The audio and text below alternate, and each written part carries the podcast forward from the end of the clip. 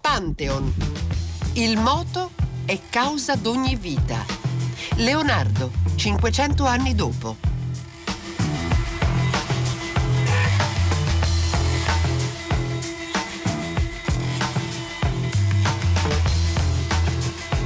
Eh, buon pomeriggio e benvenuti da Lorenzo Pavolini, questa è la nostra eh, sesta spedizione nel mito di Leonardo a 500 anni eh, dalla sua morte, anzi in questi giorni sarebbe anche il suo compleanno, se non ho fatto male i calcoli sarebbero 567 gli anni che compie eh, Leonardo che dovrebbe compiere eh, il 15 aprile. E sono 450 i milioni eh, che sono stati pagati di euro per eh, la opera che è diventata la più costosa del mondo di cui parleremo oggi con Pietro Marani che è in collegamento dai nostri studi di Milano e che salutiamo e ringraziamo. Buon pomeriggio professore. Buon pomeriggio a voi grazie. E eh, la nebbia di questi 500 anni abbiamo visto come eh, poi appunto noi facevamo rotta sul Salvator Mundi forti del motto leonardesco per il quale il moto è causa di ogni vita, ci stiamo muovendo tra i suoi luoghi e tra le sue opere, ma ecco che il Salvator Mundi è, è, è svanito, è svanito e quindi il luogo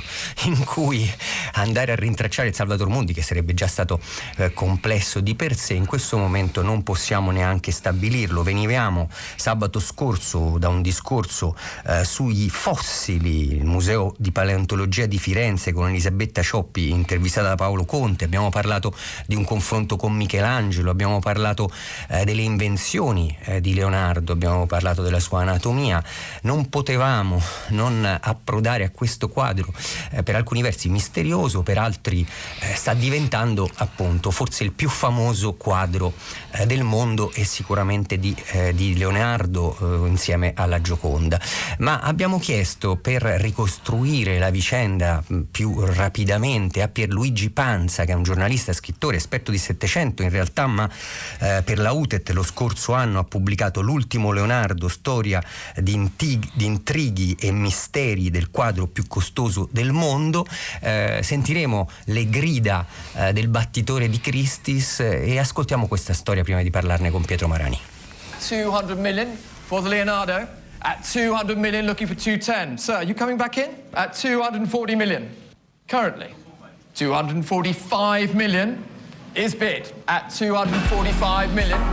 Back to Alan. 15 novembre del 2017 Christie's ha battuto in un'asta contemporanea l'unico quadro che era in mano private di Leonardo da Vinci, il cosiddetto Salvator Mundi, che ha una storia davvero accidentata.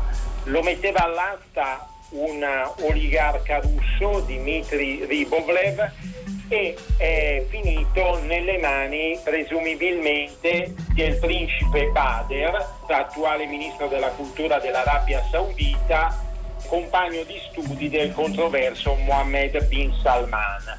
Ci si aspettava che il quadro fosse esposto al Louvre di Abu Dhabi dal 18 settembre scorso, ma del quadro si sono un po' perse le tracce e non è la prima volta che di questa tavola si perdono le tracce. Innanzitutto non sappiamo quasi nulla con certezza della nascita di questa tavola. Se l'ha dipinta Leonardo, come dal catalogo dell'asta di Christie's, la dovrebbe dipinta a Milano presumibilmente intorno al 1507, ma si va molto per esclusioni. Dunque l'avrebbe dipinta nel secondo periodo per Luigi XII di Francia, che era un re cattolico con moglie molto pia e devota e che avrebbe avuto passione per il volto di Cristo, la cosiddetta sacra immagine di Cristo, che aveva potuto vedere forse anche a Genova. Ma non c'è nessun documento che comprovi il lavoro eseguito per mano del maestro. 300 million. Se diamo credito all'ipotesi che questo possa essere avvenuto nella bottega di Leonardo, dobbiamo poi ipotizzare, ma non ci sono documenti, che il quadro sia finito in Francia alla corte di Blois presso Luigi XII e i suoi successori e lì rimasto.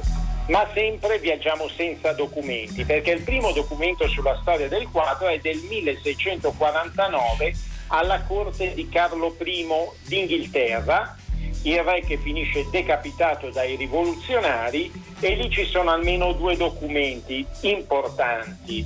Una stampa dell'incisore di corte Wenceslaus Holler che presenta esattamente questo, questo quadro del Salvator Mundi e scrive sotto Holler tratto da un originale di Leonardo e un documento per un passaggio di mano di beni del re in cui si dice che c'è anche un quadro con una testa di Cristo. Da questa data in poi, 1649, noi possiamo seguire i passaggi di proprietà fino al 1763, quando il quadro viene venduto in un'asta per 35 sterline. Da quella data si perde. Quindi non è una novità un periodo del quadro, una storia del quadro senza nessuna conoscenza. Riemerge addirittura all'inizio del Novecento quando il direttore del Victoria and Albert Museum lo acquista per il signor Cook, che è uno degli uomini più ricchi di Inghilterra. Ovviamente quando viene acquistato da un rigattiere di Londra nessuno suppone che questo sia un quadro di Leonardo. Lo si crede un quadro di scuola italiana del XV secolo e nulla di più. Tant'è che il signor Cook lo mette nella sua quadreria non tra i quadri più apprezzati e nessuno degli storici dell'arte che lo vedono, i maggiori del Novecento, lo ritengono di Leonardo. Alla fine l'ultimo erede della famiglia Cook nel 1953 lo vende per circa 50 sterline. Sostanzialmente è ritenuto una crosta. Altro periodo buio e il quadro ricompare di nuovo, ma questa volta siamo in Louisiana nel 2005 un americano, Robert Simon, che è un gallerista che rivalorizza quadri antichi, così dice, trova questo quadro di autore ancora anonimo, lo paga circa 10.000 dollari e inizia l'opera di valorizzazione. Lo fa vedere un po' a destra e a manca, lo dà da restaurare alla Crest Foundation a Diane Modestini, moglie e vedova di un famoso restauratore italo-americano, il primo che portò un quadro di Leonardo negli Stati Uniti, la Ginevra de' Medici.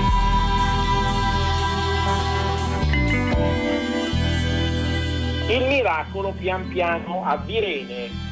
Le persone che lo vedono incominciano a sostenere che può essere di Leonardo, il restauro un po' toglie, un po' aggiunge, si scopre un po' più di sfumato leonardesco, si scoprono i pentimenti, i riccioli sono rifatti, la tavola è un pioppo lombardo effettivamente della fine del 400 e insomma i dati cominciano, si fanno incominciare a convergere.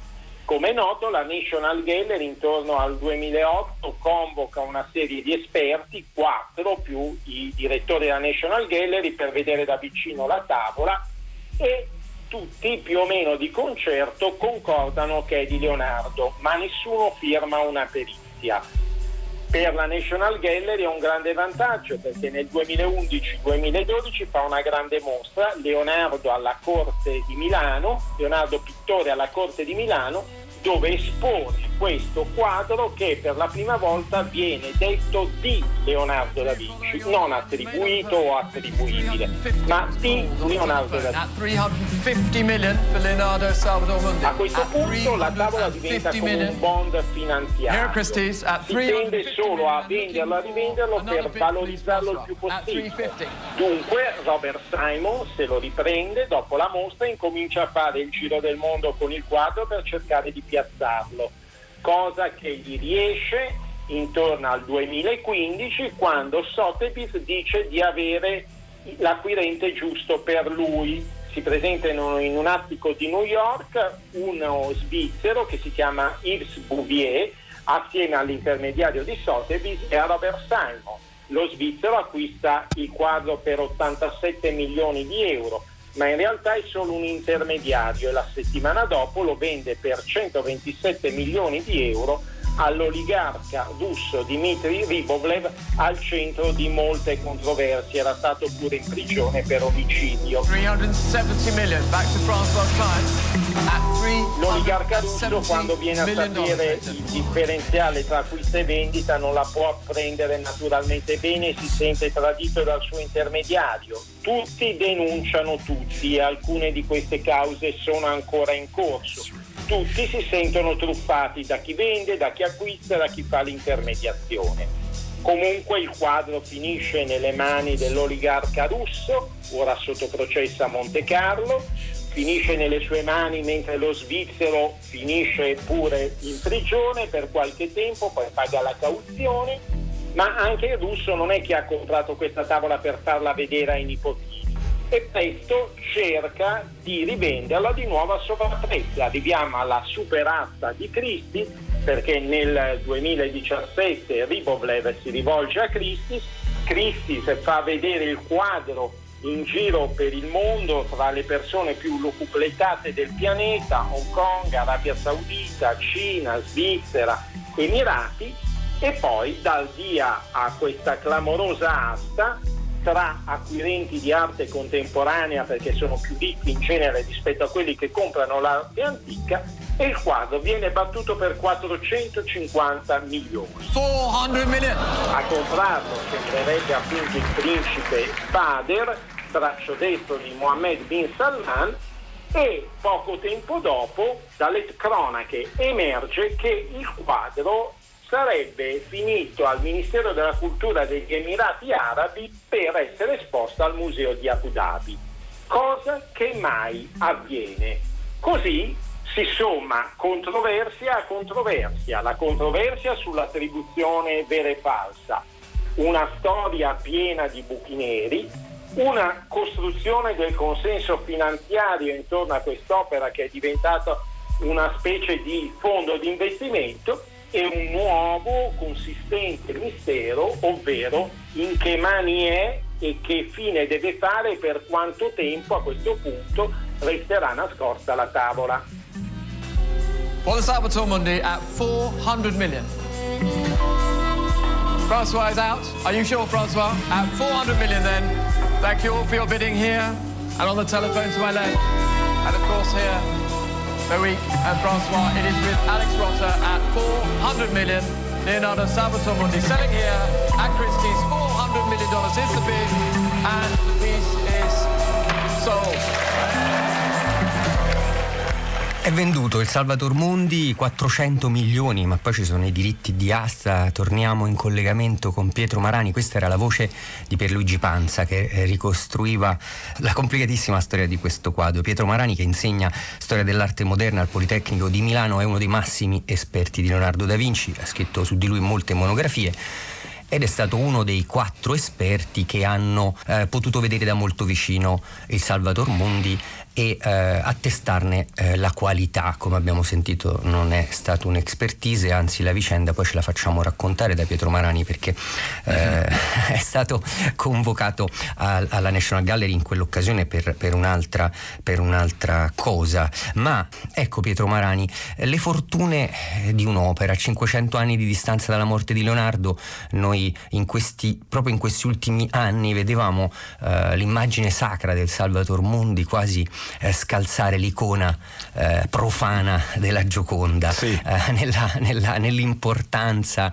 eh, di quest'icona. Forse adesso eh, le sorti cambieranno. Era stato un furto in fondo all'inizio del secolo a riaccendere e costruire moltissimo del mito della Gioconda. Sì, esattamente, sì. Beh, questo del Salvator Mundi non è un furto, ma insomma una serie di colpi di mano molto pittorescamente ricostruiti dall'amico Pierluigi Panza. Però devo dire che l'accento su queste vicende tende a mettere in ombra quella che è la qualità intrinseca del quadro. E quindi va tutto bene, vanno, vanno bene questi risvolti, questo, questa costruzione del consenso.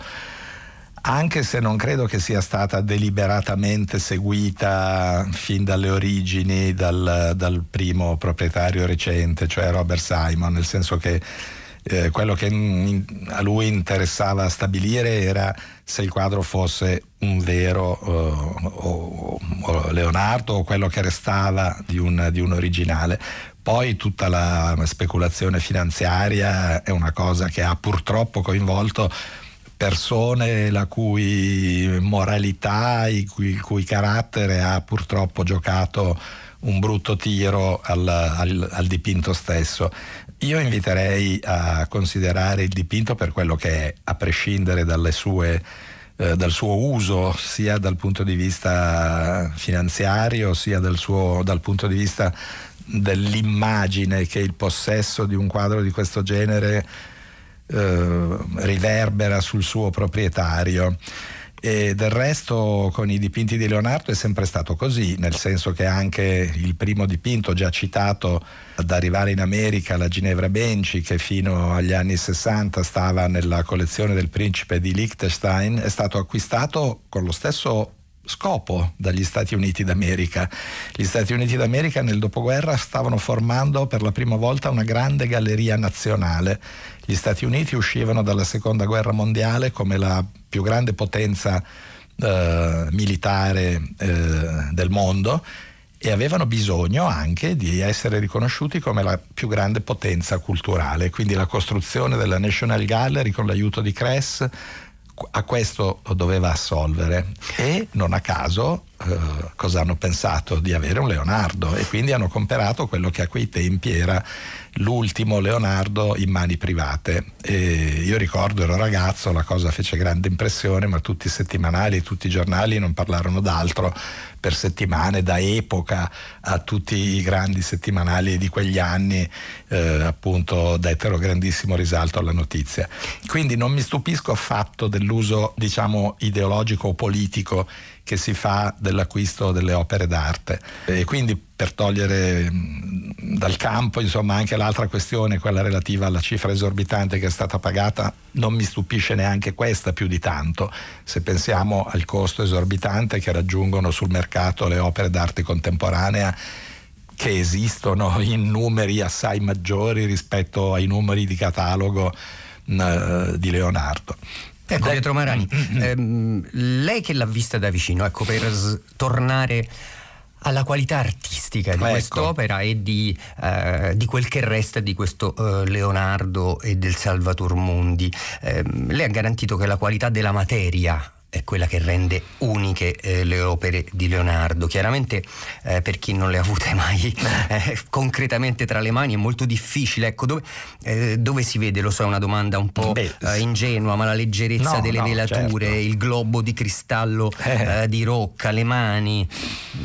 Beh, intanto io posso garantire per quello che posso, nel senso che la storia dell'arte non è, non è una scienza e non è misurabile secondo secondo principi che possono valere eh, come dati oggettivi. Quindi quello che, che, si può dire è che alla luce della consuetudine che uno, che uno ha, io spero appunto di averne abbastanza di consuetudine con le opere di Leonardo, credo anche di riconoscere ad occhio quella che è la mano e la materia di, di Leonardo. Non a caso 17 anni spesi accanto a Pininbrambilla nel restauro del cenacolo forse mi hanno dato un minimo di esperienza, ma così come appunto negli altri casi in cui sono stato chiamato a dare il mio contributo al restauro della Sant'Anna, al Museo del Louvre o, o altre, o la, la, Vergine delle Rocce, la National Gallery di Londra, ti danno questa possibilità di abituarti a un certo modo di eh, stendere la materia, stendere le velature,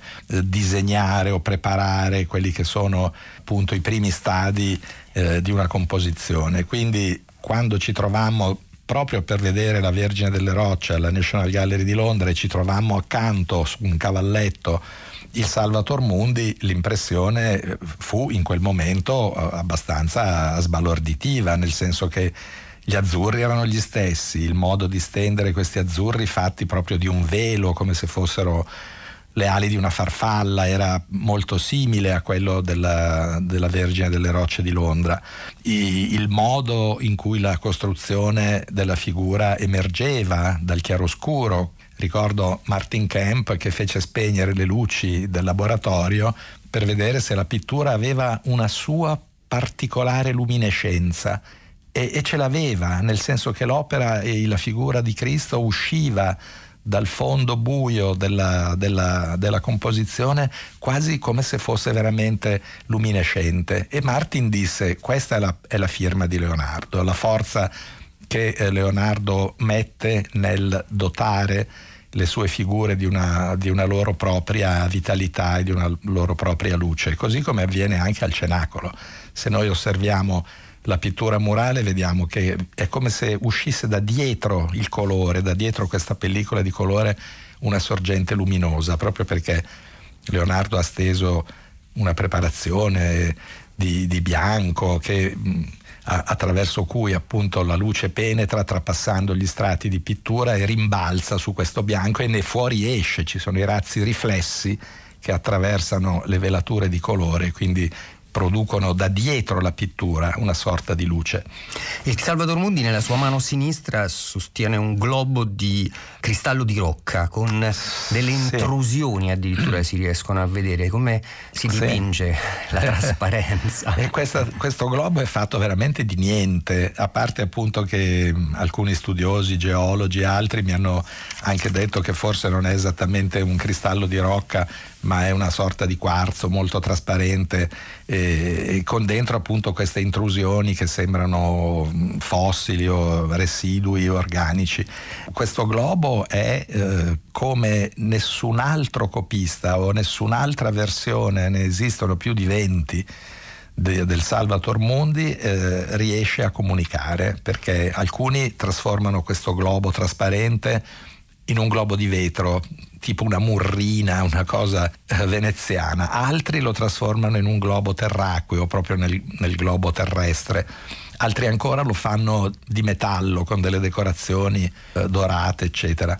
Ma nessuno riesce a dare questa consistenza, questa volumetria questa sfera con niente, con un tocco, due o tre riflessi sulla superficie convessa di questa superficie e con un'attenuazione del tono dell'azzurro che si vede al di là di questo, di questo globo.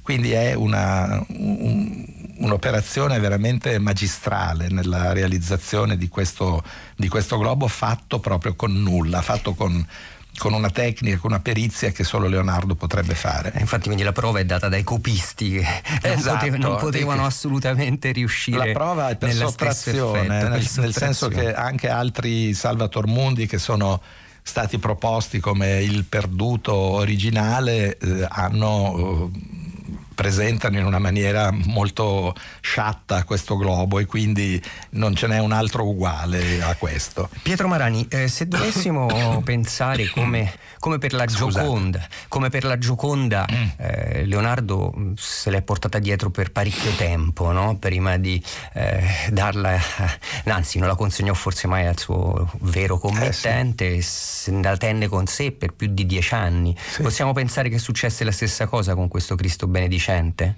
È probabile, è probabile che lo portasse con sé in Francia, la, la, committenza da parte di Luigi XII, come ha ricordato per Luigi Panza, secondo me è possibile, anche perché ormai mh, mm, quelli che credono nell'autografia di questo dipinto tendono tutti a spostare in avanti la sua cronologia rispetto a alla proposta che era stata avanzata durante la mostra di Londra nel 2011, quando si pensava che fosse degli ultimissimi anni milanesi. Invece è sicuramente un'opera fatta nel primo decennio del Cinquecento che probabilmente Leonardo si è portato con sé in Francia, che o ha consegnato all'ultimo a Luigi XII prima della sua morte, prima del 1515, o che è rimasto mh, nel gruppo delle opere mh, tenute da Leonardo e eventualmente cedute dal suo allievo Salai a Francesco I.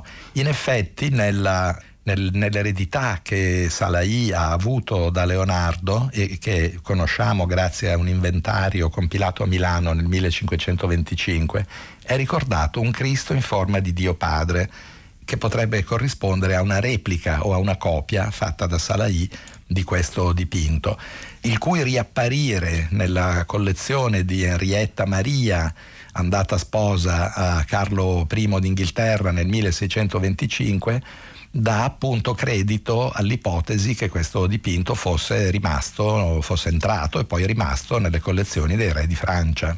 Pietro Marani, prima di salutarci, anche se chiaramente l'ascolteremo molto a lungo perché il mito di Leonardo eh, soprattutto del Leonardo artista, noi stiamo indagandolo in maniera incrociata, chiaramente con tutte le attività multiformi del suo ingegno, ci porterebbe a parlare con lei a lungo, ma eh, ci diceva eh, giustamente o non giustamente, lei non si scandalizza del valore economico del Salvator Mundi, anzi che è un maestro antico eh, come no, lui abbia mi, raggiunto mi... queste quotazioni, eh, ma che invece ad esempio l'ho sentita eh, offendersi o comunque trovare molto più offensivo offensivo il paragone del Salvador Mundi con un babbuino.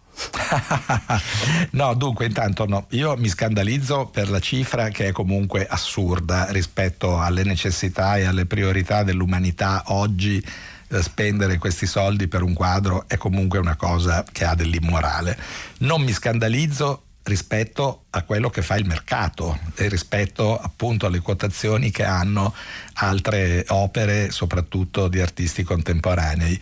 Mi sono scandalizzato quando gli amici di Artwatch, per denigrare la qualità del dipinto, hanno paragonato il volto del Salvator Mundi a quello di un babbuino, perché hanno sostenuto che anche i lineamenti, il naso troppo lungo, gli occhi troppo ravvicinati erano l'indizio che l'opera non potesse essere di Leonardo. Questo non è affatto vero, io ho presentato e addotto dei disegni di volti maschili frontali di Leonardo che hanno esattamente questo lungo naso che arriva quasi a toccare il labbro superiore, quindi no, questo, questa è una cosa folle. La cosa che ribadisco e che mi dispiace molto è che appunto le polemiche e anche in un certo senso il gusto del, del giallo, il gusto un po' poliziesco della ricerca di una storia che debba essere a tutti i costi eh, tra il criminale e, eh, e, la storia illegale offusca veramente quella che è eh, l'interpretazione e la lettura del dipinto in sé, che è un dipinto rovinato, che ha il volto soprattutto molto abraso, ma che ha dei dettagli di una bellezza straordinaria come la mano, i panneggi, il globo e che quindi appunto io richiamerei per un attimo, dimentichiamoci di chi lo ha acquistato, di come è stato venduto e commercializzato, torniamo almeno tra eh, storici dell'arte seri che hanno a cuore Leonardo e la storia dell'arte ad occuparci del dipinto in sé. E quindi il fatto anche che non si trovi è una cosa che proprio non mi, eh, non mi spaventa perché il quadro non è per niente disperso, il quadro si troverà in un cavò o di una banca svizzera o di una banca araba in attesa o che venga creato un nuovo museo che lo possa ospitare o che vengano fatti degli accordi con il museo di Abu Dhabi o con il Louvre per poterlo esporre al riparo proprio di, di queste polemiche che trovo alla fine della fiera anche molto gratuite. E noi Pietro Marani speriamo appunto di non contribuire a queste polemiche, al gusto dell'intrigo e del mistero, ma piuttosto eh, con le sue parole a concentrarci su, ecco. sul valore artistico che ancora a 500 anni di distanza eh, un'opera può eh, riscuotere e può veramente emozionarci. Ecco, peccato esatto, infatti sì. Eh, non, potere, non, potere, osservarla chiaramente se non nella sua eh, riproduzione. Noi speriamo eh, con le puntate di questo nostro ciclo di Pantheon ecco, di contribuire alla conoscenza e a diradare eh, appunto le nebbie delle polemiche, dei falsi scoop e di tutto Benissimo, quello che circonda infatti, spesso il nostro mondo infatti. della comunicazione. Lei che è uno studioso eh, ci deve capire. No, eh, no, la ringraziamo molto per Prego. il suo contributo. Lorenzo Pavolini saluta gli ascoltatori, augura eh, a tutti una buona serata ed appuntamento a sabato prossimo con un'altra puntata parleremo eh, dei codici di Leonardo. Benissimo. Grazie. Pantheon. Il moto è causa d'ogni vita. Leonardo, 500 anni dopo. Pantheon è un programma di Federica Barozzi, Paolo Conte, Diego Marras, Marco Motta e Lorenzo Pavolini Per riascoltarlo radio3.rai.it e Rai Play Radio.